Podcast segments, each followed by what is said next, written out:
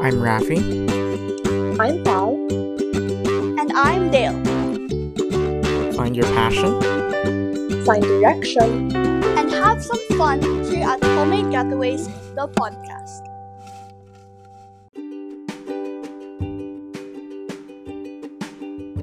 Hello, welcome to Homemade Getaways, the podcast. Today we have another special guest, a follower of Christ, and a father of five. Our guest works to liberate the marginalized and has worked in an NGO that empowers women, children, and schools by establishing household food security. His wife runs Empowered Girls Africa, a program that helps Tanzanian girls achieve their dreams. He is currently the East Africa Regional Representative for the Evangelical Lutheran Church In America, supporting relationships between churches in America and East Africa, granting management, working with missionaries, and helping churches here in East Africa in their humanitarian and disaster response goals. Ladies and gentlemen, please welcome Tito Daudi Msema. Did I pronounce that correct? Oh. Yeah, it's very close. Msema. Oh, alright. Okay. Hi, Tito Daudi. Hello. It's How nice are you? To be with you. Hi. Thank you for having me. Yeah, thank you also for accepting. Yeah, for accepting. This podcast is really free flowing. We're just gonna ask you a couple of questions and all that, and then just shoot your answers. But, yeah. Okay, so to warm things up, let's do the fast talk section. So Tito Daudi, we're going to ask you this or that questions, and the goal is to answer as many questions as you can under 1 minute. So you just have to choose between, for example, choose between a cat or a dog.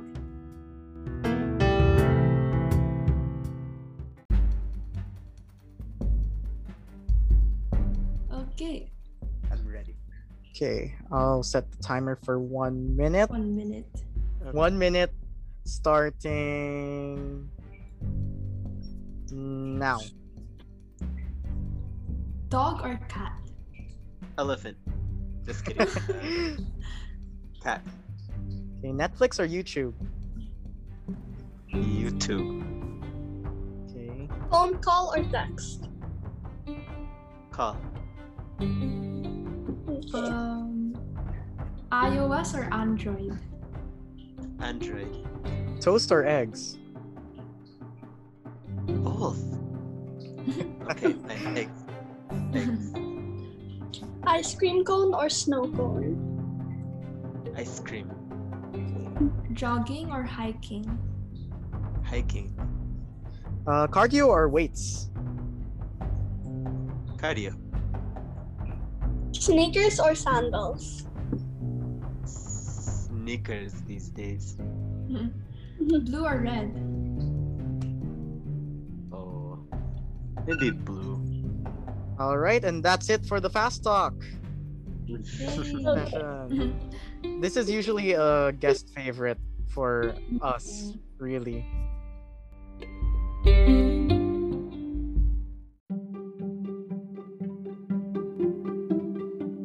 So I have a kind of a challenge within it, which is that a lot of time in life, people give us choices, like the way that was presented, this or that, as if those are the only choices. And so I don't mean to philosophize on the game, because it was fun and you even got me to think. Yeah. But usually when there's two options presented to you to choose from, there's another option that they either they haven't thought of, or they're trying to steer you in a direction. And even another way of thinking about it is we have this idea, this kind of binary idea, where things are either one thing or the opposite. It's either black or white, but then it's really a spectrum in reality, right? Yeah. I like to think of life that way, and I like to think of problems and questions the same way. So even though you made it very simple, it's multiple choice where you have two choices. For me, I was thinking like, what about the third choice? Or what about both choices or neither? Yeah. I mean, actually, there's a fallacy for that. Something called false dilemma or similar, right? Yeah, I mean, that's interesting. We could make you choose between pancakes or waffles, but what if you like French toast, right? Yeah. Mm-hmm. Okay, yeah, that's very interesting. Yeah. Oh. So your game was fun, but it got me thinking about that. Mm. Yeah. Okay, so seeing like how this is how we're going to discuss things, I'm already excited for the questions. So we're going to talk about Africa and service, a passion for service, and community engagement. So we'll just be asking you some questions on these. So is it all right? Of course. Okay.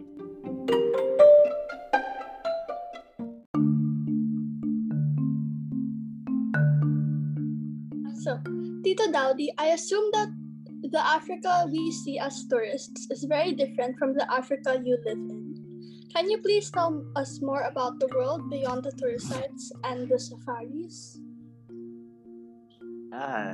That's a great question. So, one of the things that people who haven't spent much time in Africa might think is they might think of Africa in a single way.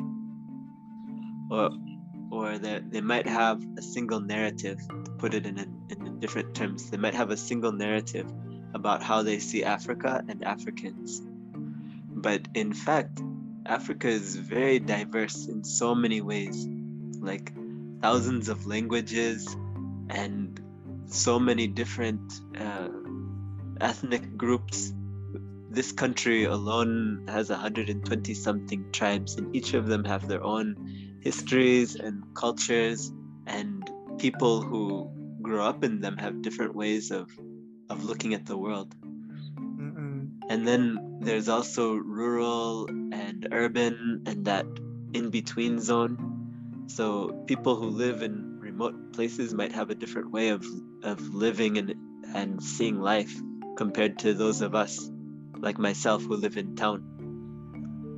And then there's rich people and poor people and everything in between. So I think that's one of the main things that a tourist who's only around for a few days might miss, is the diversity. And that's just the people. Like, even beyond the people, there's the land. The places, most of the places where I've worked, where we've had our offices in East Africa, are at kind of higher elevations. Mm-hmm. So it can be chilly, and people might be thinking of Africa. There's this stereotype of this hot, steamy jungle. And like today, right now, it's probably about 18 degrees. At night it gets kind of cold. So there's lots of different realities compared to stereotypes. Yeah. I wish we could have 18 degrees each night here in the Philippines. Yes. Unlike there, probably the weather doesn't change as much here. It's not as drastic. But yeah, knowing about that diversity is actually making me more interested in, probably someday I want to go to Africa then. And probably not just once, because you can't experience everything at once. Yeah. Okay. I remember being a small child, and time like one day was such a long time. And the clock would seem to go really slowly. And I thought that there is time in life for like knowing everything. And now time seems to be going so fast. And I feel like I can't even get even 0.1% of what there is to know about any place. So I share that same kind of curiosity with you. Okay. For our next question, we would like to ask you, how is your community or Tanzania as a whole coping with the pandemic? How does your culture affect the way that you respond to it? Okay, the first question briefly is that for the first 1 year of the pandemic, we had a president who was in denial. And he made denial his policy. So we weren't allowed to publish anything, even on Facebook, recognizing that there is a pandemic. Wearing masks or taking those basic precautions was politicized. And government people were afraid to show that they recognize there's a pandemic going on. And while that was happening, of course, we're seeing a lot of people in our communities getting sick. So that was really hard, living in a reality different from what the government wants us to recognize. And of course, a lot of people were taking the government side on that. And then the president died in March. And the vice president, she... following the constitutional order, she became president, and she appointed a commission to look into the issue of the pandemic, of COVID-19. And it came back with its reports, and the recommendations are being, they're being used. So we're seeing right now there are very few cases in the hospitals. We feel like we're kind of between waves, but we're seeing more caution. Even just before I came to this, I went to a government office and they're requiring masks, which in the recent past, wearing a mask would have been frowned on, looked down on. So there's changes. Regarding the cultural question, which is kind of the more interesting one, one thing that I mentioned about the diversity of Africans, but there are some things that are kind of universal. And one of them is hope. And even when it seems illogical or irrational, in general, there's a lot of hopefulness for tomorrow in the different cultures here.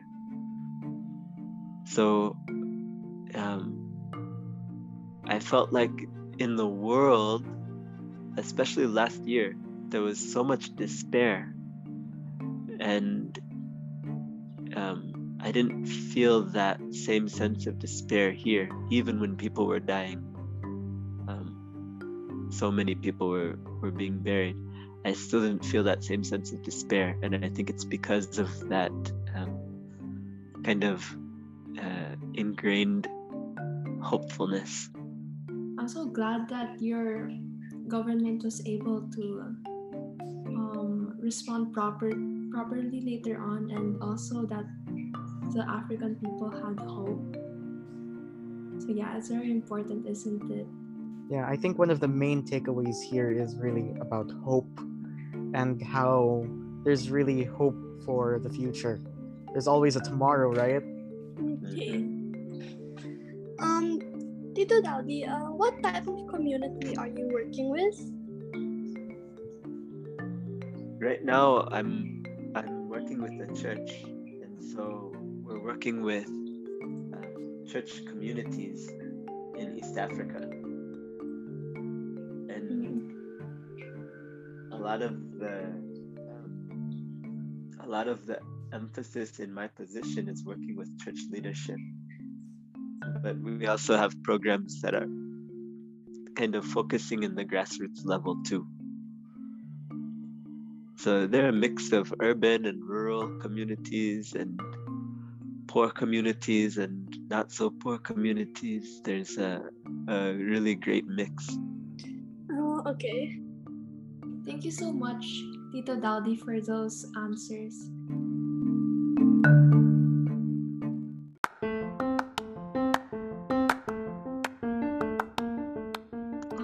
So let's move on from Africa and their community to service. So how would you define service po, especially in the context of your work? That's also a great question, Pal. I think service is a response to the love that is in your heart. It's the action that comes out of love. And it takes so many different shapes. I happen to be in a career that's built around service, but service is for everyone.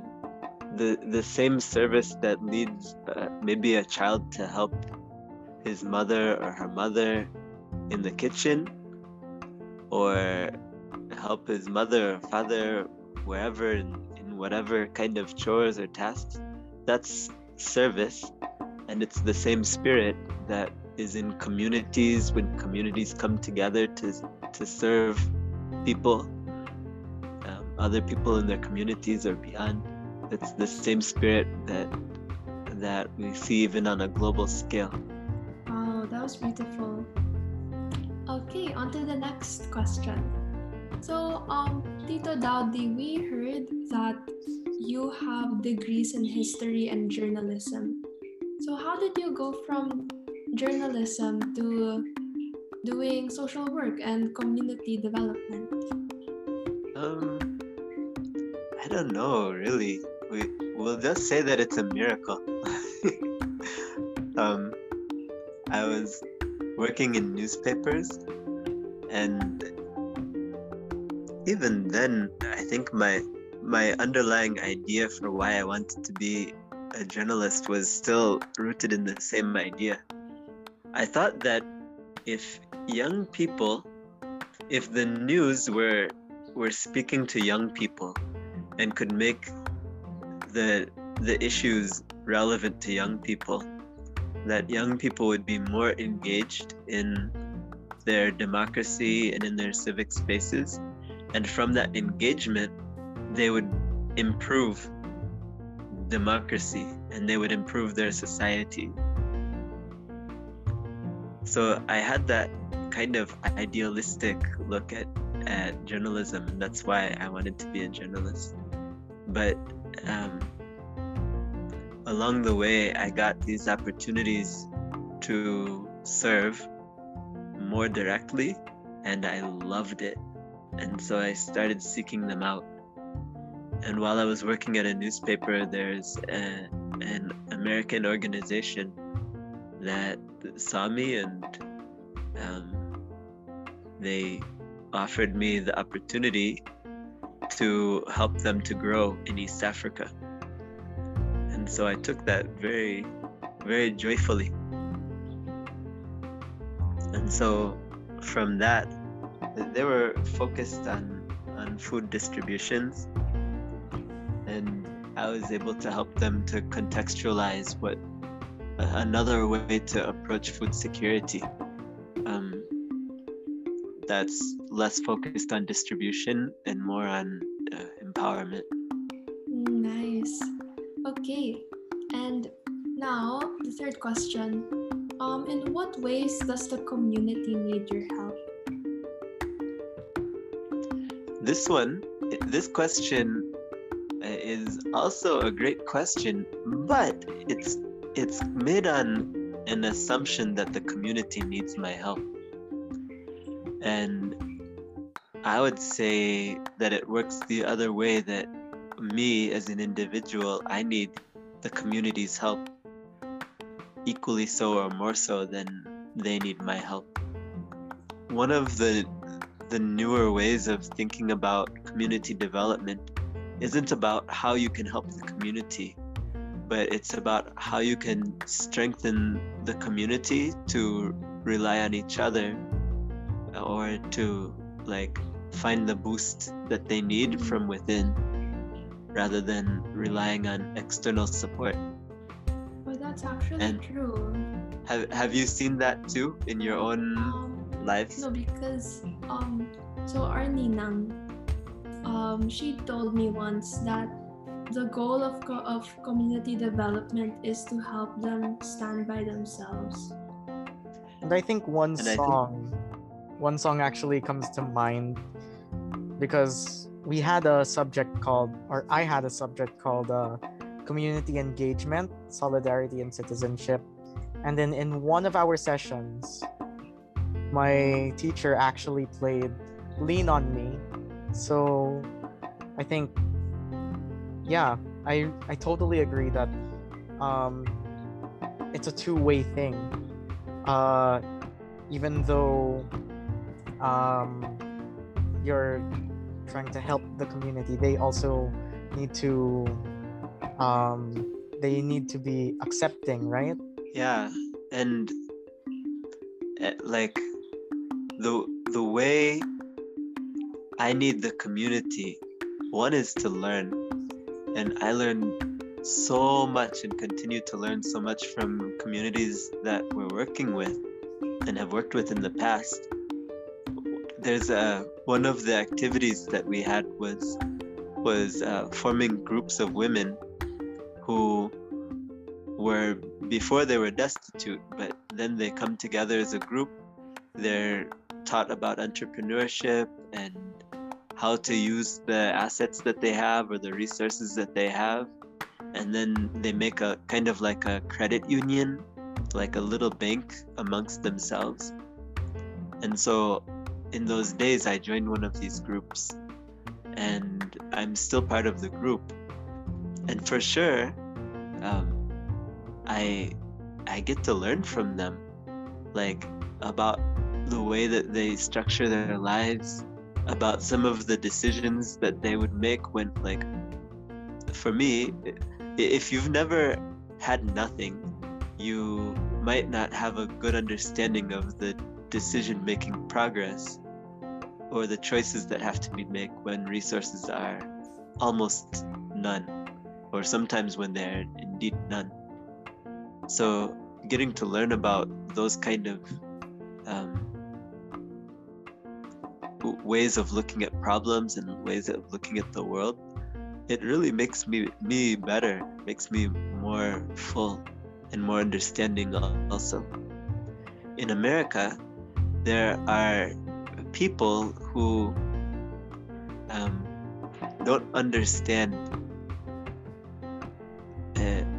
kind of why people who are poor would spend money on fun things.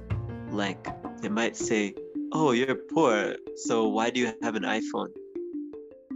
Or you're poor, so why do you like go to the movies? Shouldn't you save your money and spend it on more meaningful things?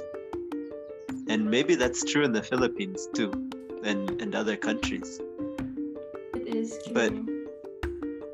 But those kind of questions, if they're not coming from a place of love, then they're coming from a place of judgment.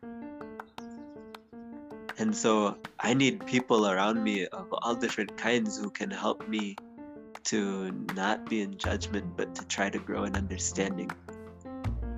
And for sure, there's reasons for people to make decisions like that. Like if you work really hard, going to the movies might be like a kind of stress relief, even if the tickets are kind of expensive. So it might be like medicine. I mean that's one of the possibilities, and you can't know until you ask, either you experience it or you ask out of a place of love instead of judgment. That's such a great insight. Okay, final question for service. Is it okay if you describe the contributions that the NGOs you've worked with have made? Like what did they focus on? in community development? This is a very, very broad question. They focused on so many different things. In my previous job, we were focused mostly on household level food security. And so we tried to organize the activities and thus the accomplishments. We tried to organize them around that idea.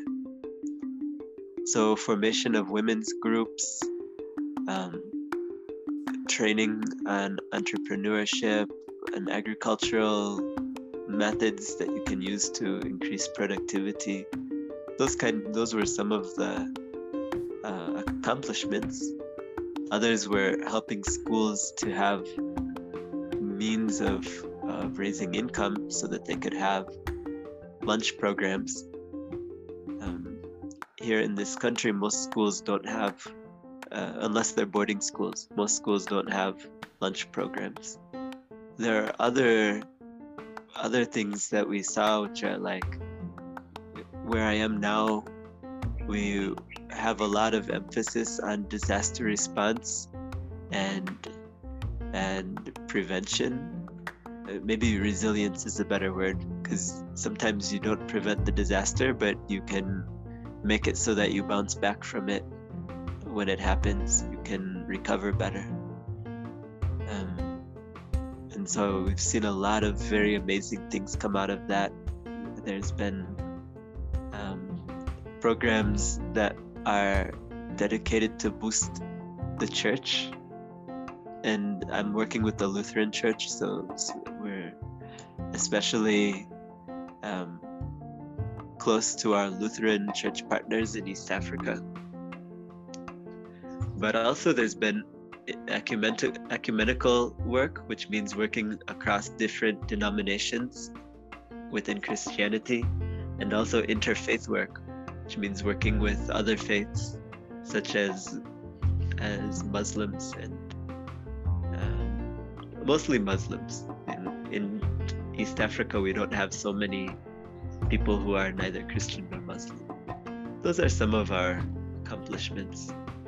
I love it. There's a lot of solidarity in your work. I mean, usually you would see Christian and Muslim, and people would see them as complete opposites sometimes. But then, really, if we take away religion from the picture, you're basically just helping human souls. So, or human people, human beings. And isn't that what God ultimately wants us to do? Spread the good news, spread, help our neighbor, love thy neighbor. There you go. Mm. Yeah.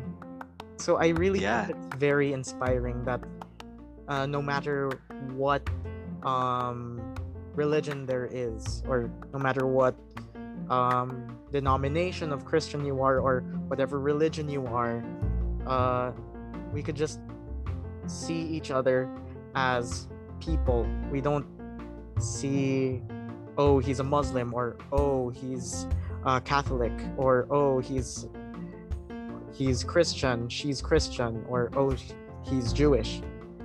It's very inspiring to see that the border of religion is not really a problem for you. One of the things that we see through history is that so much of history is about people drawing lines and separating us versus them, or making walls or making borders and dividing. And one of the things that we believe is that Christ came and erased all of those lines. And Paul talks about this a bit in the Bible, about the lines are erased. Yeah. So when you're talking about oneness, that's where our idea of service comes into play, that it can't just be for one group, but we're all children of God. Yeah, that's really an inspiring thing, you know, to really help others.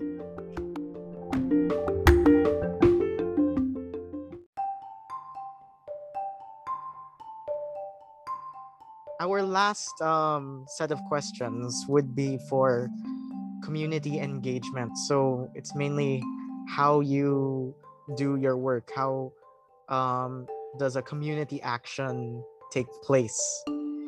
How do you actually serve these communities? So my first question for you is, how do you start a community engagement, especially now with the protocol? Maybe. I don't know how to answer that question very well, to be honest with you, regarding protocols and physical distancing and things like that. Maybe I can talk more generally though, if that's okay. Yeah, that's okay.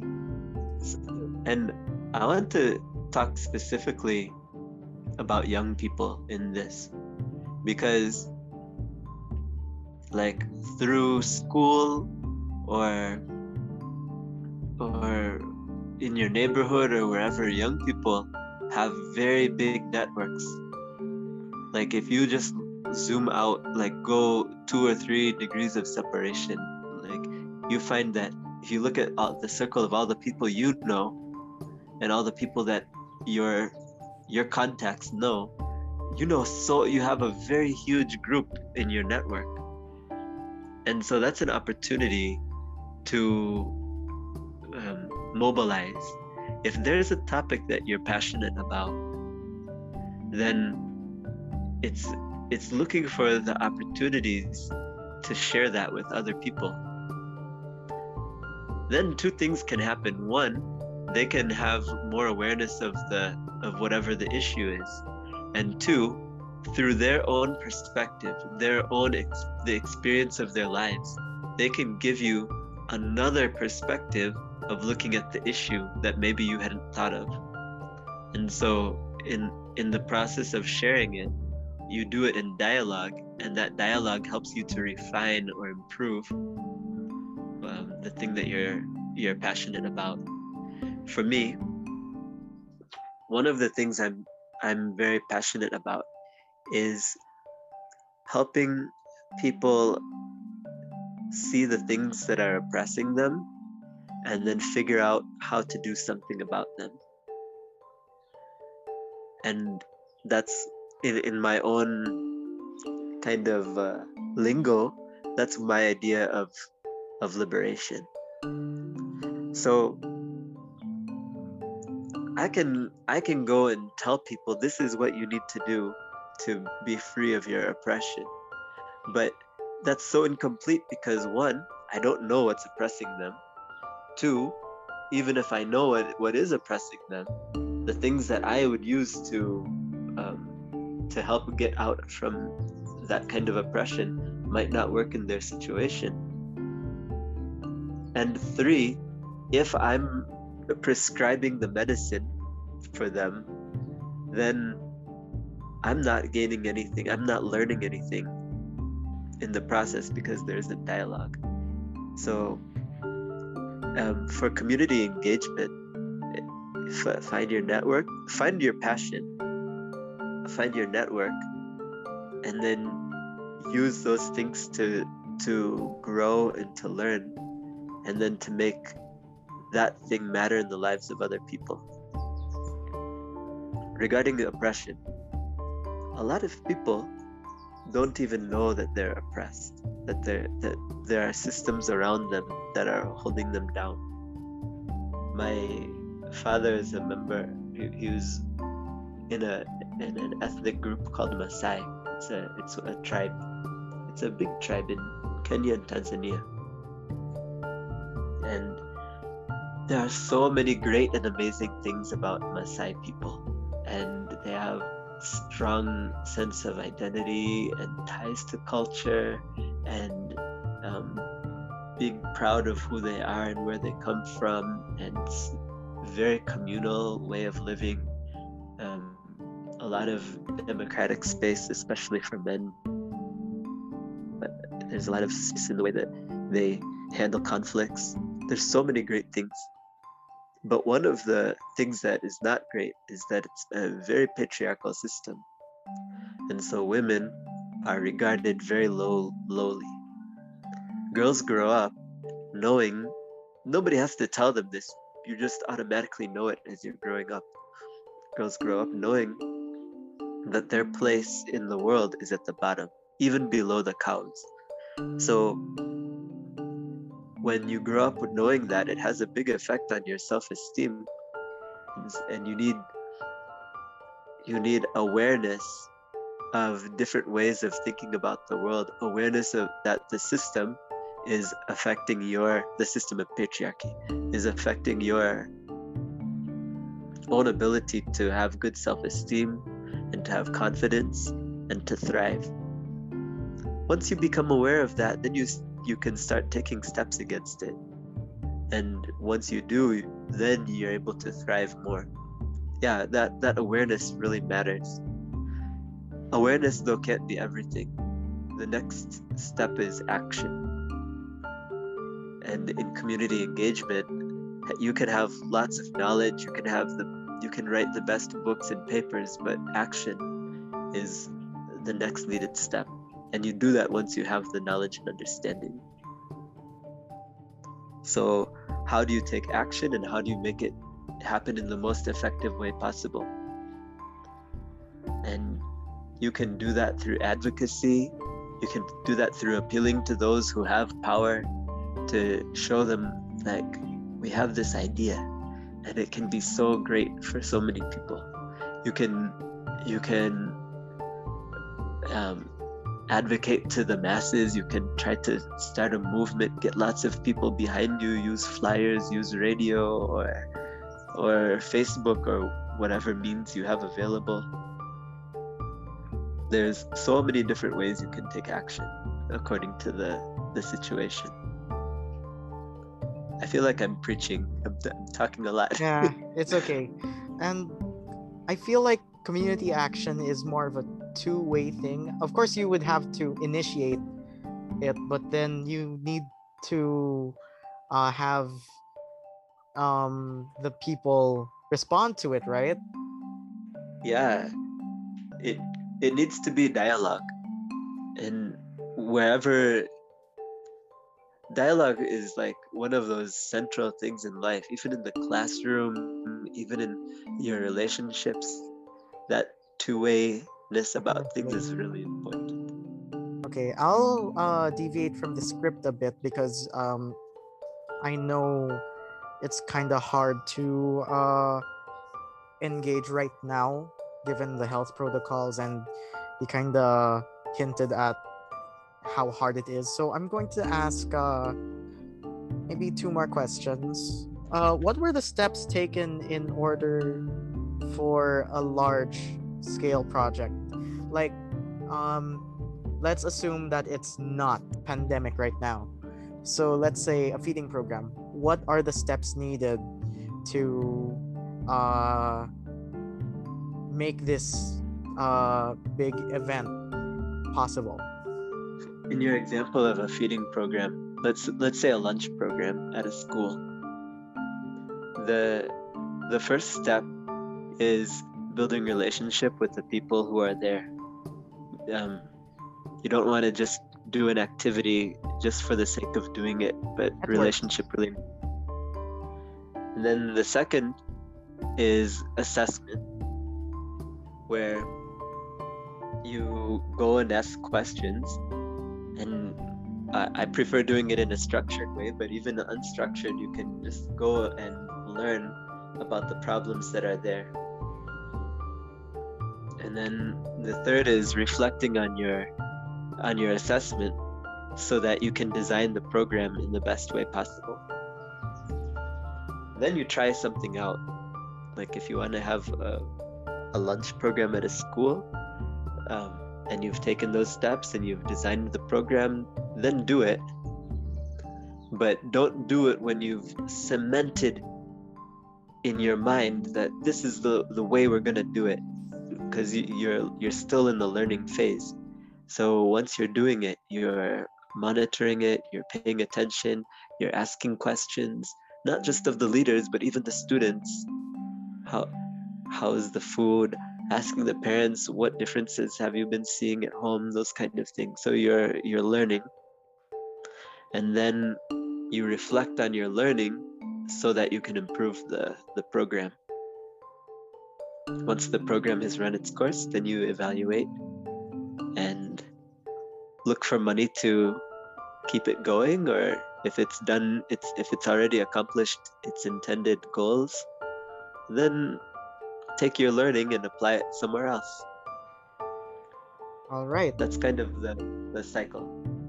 Actually, I kind of studied this when I was back in like school. We're in summer right now, but one of my subjects, we studied this, and I want to clarify with you. It says here we have there's supposed to be certain ingredients for a community action. So I just want to run these through with you. So according to my teacher or my class, there has to be a common context or a familiar setting, a common experience, a sense of unity, common understanding of an issue, how the people look at an issue, common analysis may strengthen community bonds, an acceptable standard, and an action that is acceptable to the community. So running those, are these the same standards you kind of employ using or doing your community actions? Yeah, the framework is identical. And the way that those points from your teacher are ordered, they're centered around relationship and unity. Like you can, and it happens very often that NGOs, especially, even some others, can go and unilaterally impose solutions without taking the steps that the considerations that you've listed. And when they do that, they might be successful in accomplishing their goal, but their goal might be too narrow. They miss out on lots of opportunities to build community and build unity. There's so much brokenness in communities, and sometimes you can have a well-intentioned program go to some village or some community somewhere and complete a program and do it well, implement it well, but what they've left behind isn't any more, like, they haven't increased the unity in the community, or they haven't built relationship, or they haven't built a common understanding of problems. So they finish their goal, their objectives, they pat themselves on the back, and they go. But they're not living up to their own potential when they do that. The things you listed are very important. All right. And this is going to be my final question for you, Tito Daudi. And this is one thing I just came up with in my head like a few minutes ago. We're talking about regional community, a geographical community here. But then let's look at the global community now, because one of the main social problems right now is racism, and then, like you said, there's a lot of walls being put up using religion and all that. So I want to know, or these are like two questions. Can you define what solidarity is, and how is solidarity important, especially right now, as a global community? Okay. Solidarity, my understanding of that word is that it's like it comes from solid. Solid is a single thing. So to be in solidarity with others is to be together as a single unit. In this moment, in this moment in history, I feel in a lot of ways that there's the opposite of solidarity. There's disunity. There's factionalism. And this is true in politics and in society and in the different wars that we're seeing in so many places, in Yemen and Syria and Ethiopia and Myanmar, wherever else. There's a lack of solidarity in a lot of ways. Sometimes solidarity can be deceptive. Maybe I have so much solidarity for my people who are like me, and it makes me see others who are not like me as the enemy, and then I'm comfortable with fighting them or hating them. So solidarity doesn't mean, it can mean nationalism, I guess. It can mean things that put people against each other. The kind of solidarity that I really wish to see, though, is the one where we stand together with people who are not like us, with people who maybe are our historical enemies, or those we've got reasons to have beef with for one reason or another, but we can overcome that and still stand together. That's a very moving kind of solidarity. Oh, that's very thought-provoking.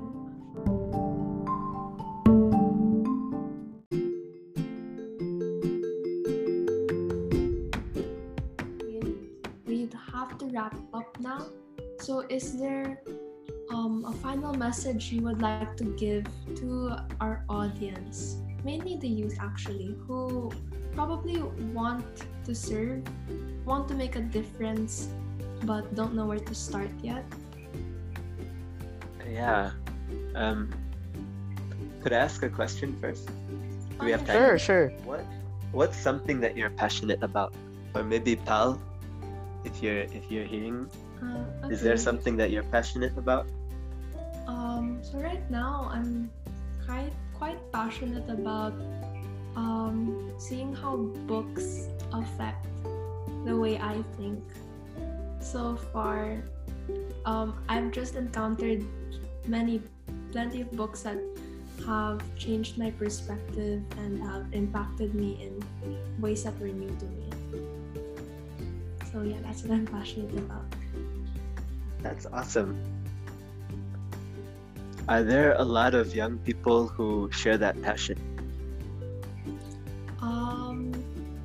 I think there are out there. People do book clubs, I guess, but I haven't explored it that much. When it comes to your question, Rafi, I'm hearing Pal's answer and I'm thinking, there's so many different ways to take your passion and make it matter. And already Pal is doing that in her own life. She's using books and opening her soul to be affected by the things that she's reading. And there's ways to take your passion and make it matter in your own life. You can make it matter in your future life, doing things now that you're passionate about, hoping that it's going to build you up for the future. Or you can make it matter in the lives of other people. And all of those things are good. I think there's an expectation sometimes that young people can't do much. Should just focus on school or just focus on your family needs or whatever, but there's so many opportunities also for young people to be taking their passions and letting them shape their own lives, and hopefully ultimately shape their futures and the futures of other people. So that's kind of encouragement to like go for it, try something, find other people who are interested in the same kind of things, and join hands. Sometimes you might think that you need to wait, I really want to serve whatever community. You might think you need to wait until you have lots of money. No, you can find small ways to do it within your means, and while you're doing that, your passion grows, you learn, and your capacity for fundraising also can grow. So my parting words are go for it, and make sure that as you're doing it, you're doing so in a way that's helping people to be free. Pal, none of us are born with much knowledge. So as you're growing, you're learning, and you're getting rid of the oppression of your own ignorance that we have from being born knowing nothing. So you're coming out of that oppression on your own using books. That's beautiful, and I hope that you share the things you're learning with me and with other people too. Let me also say thank you so much for having me. I really enjoyed your questions. Your questions are brilliant, and they show that you have brilliance. So thank you so much. Thank you so much, Tito Daudi. Yeah, we learned so much, and it really caused us to challenge what we used to think about helping other people, about serving, and about what to do with our passion, especially once we found it. We actually have an episode about finding our passion, right? So that was about what do you do once you found it. Yeah, thank you so much for that. You're welcome. And I didn't even get to talk about how much I love the Philippines. I got to work there and visit so many times, and when I'm in the Philippines, the way that people are so hospitable, and delicious food, caring, it reminds me of home here in Tanzania. So I feel so much at home when I'm in your country. Thank you so much. All right. So I guess we could say see you next time. Thank you, Tito Daudi, once again for that really thought-provoking conversation here on Homemade Getaways, the podcast.